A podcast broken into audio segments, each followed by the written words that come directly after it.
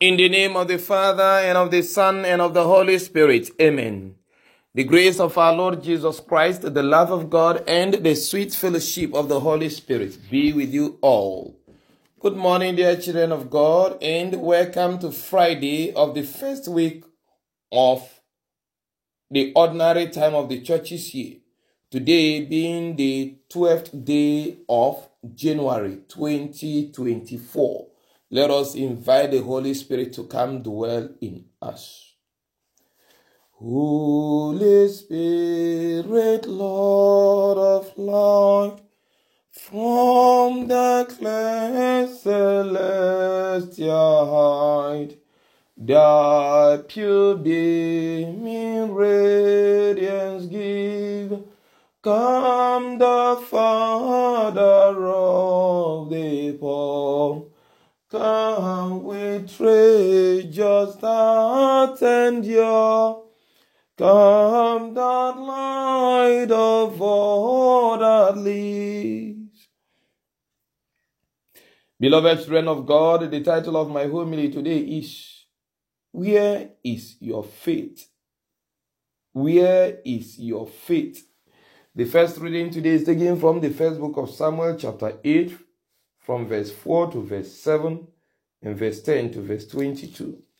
The gospel reading is taken from the gospel according to Mark chapter two from verse one to verse twelve.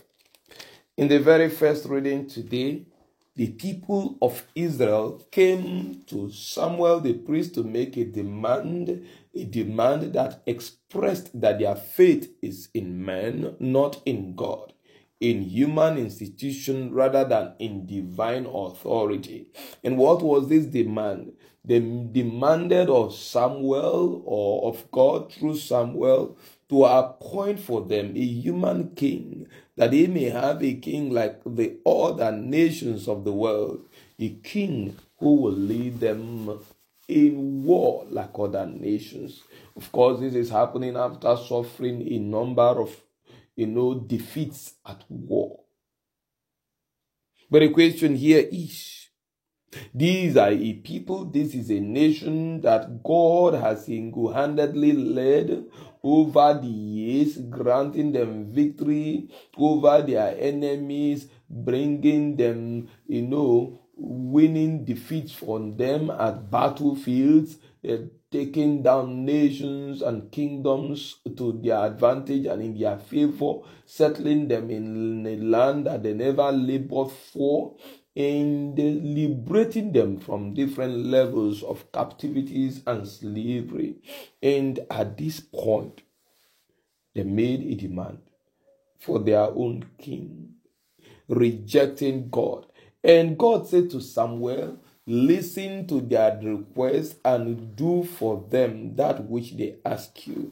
That it is not you that they have rejected, but I.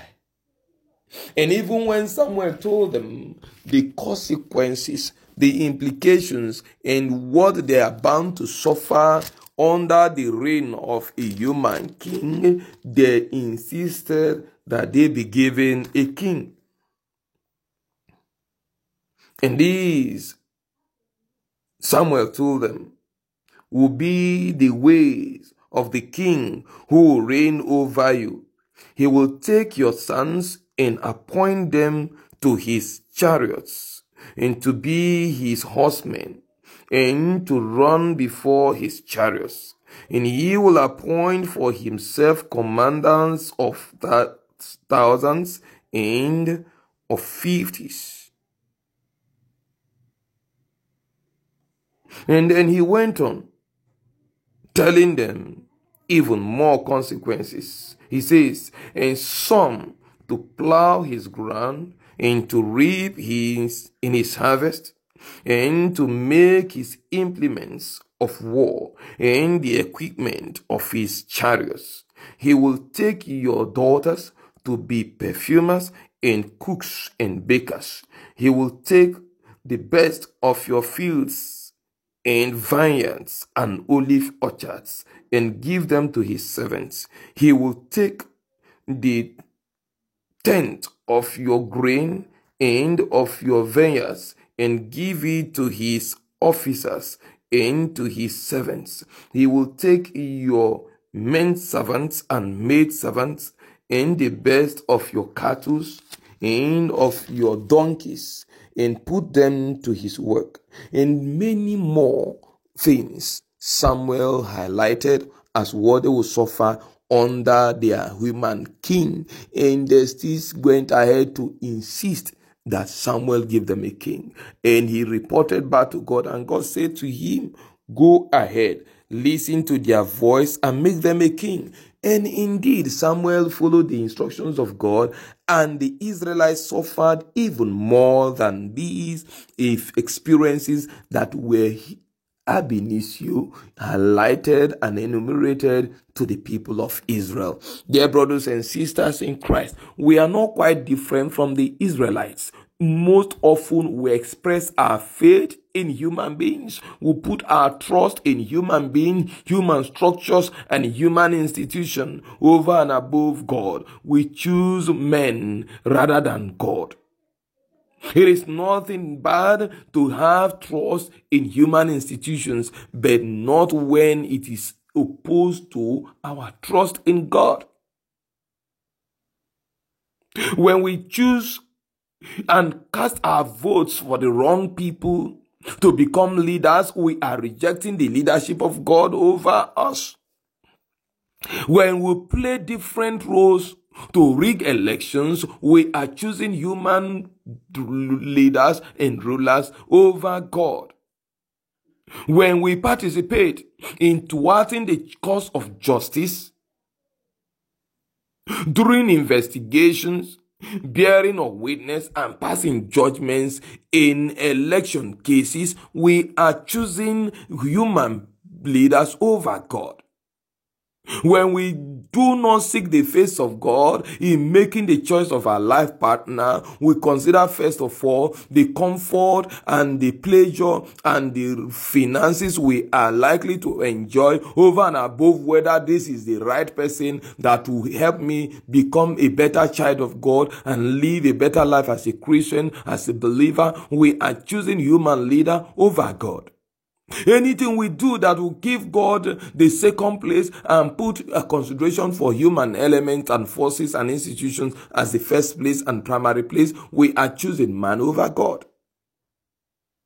And the end result of this is but nothing but disaster. And this is why we suffer what we suffer in Nigeria and in other parts of the world today.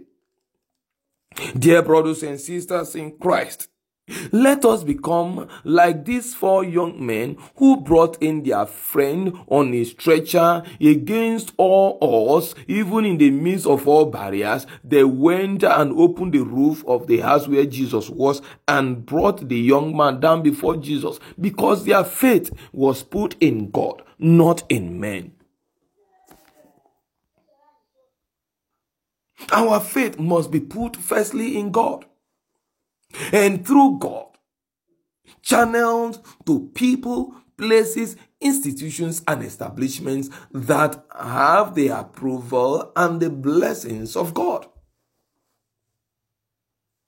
If you are choosing, for instance, a particular man, a particular woman as your spouse to be, a particular man or a particular woman as your leader, a particular person, a particular cause, in all of that, in view of your faith in God, in view of your conviction as this is the will of God for you, now God comes to bestow his blessings if it is really in agreement with the will of God.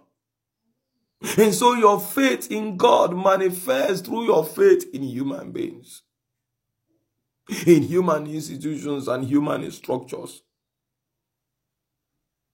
Dear brothers and sisters in Christ, Christ has the power to do that which is even considered impossible. He has the power to forgive sins. He has the power to heal, as demonstrated in the gospel of today, if only we can put our trust in him. When we put our trust in human beings and human institutions and structures, we question the authority of God over our lives.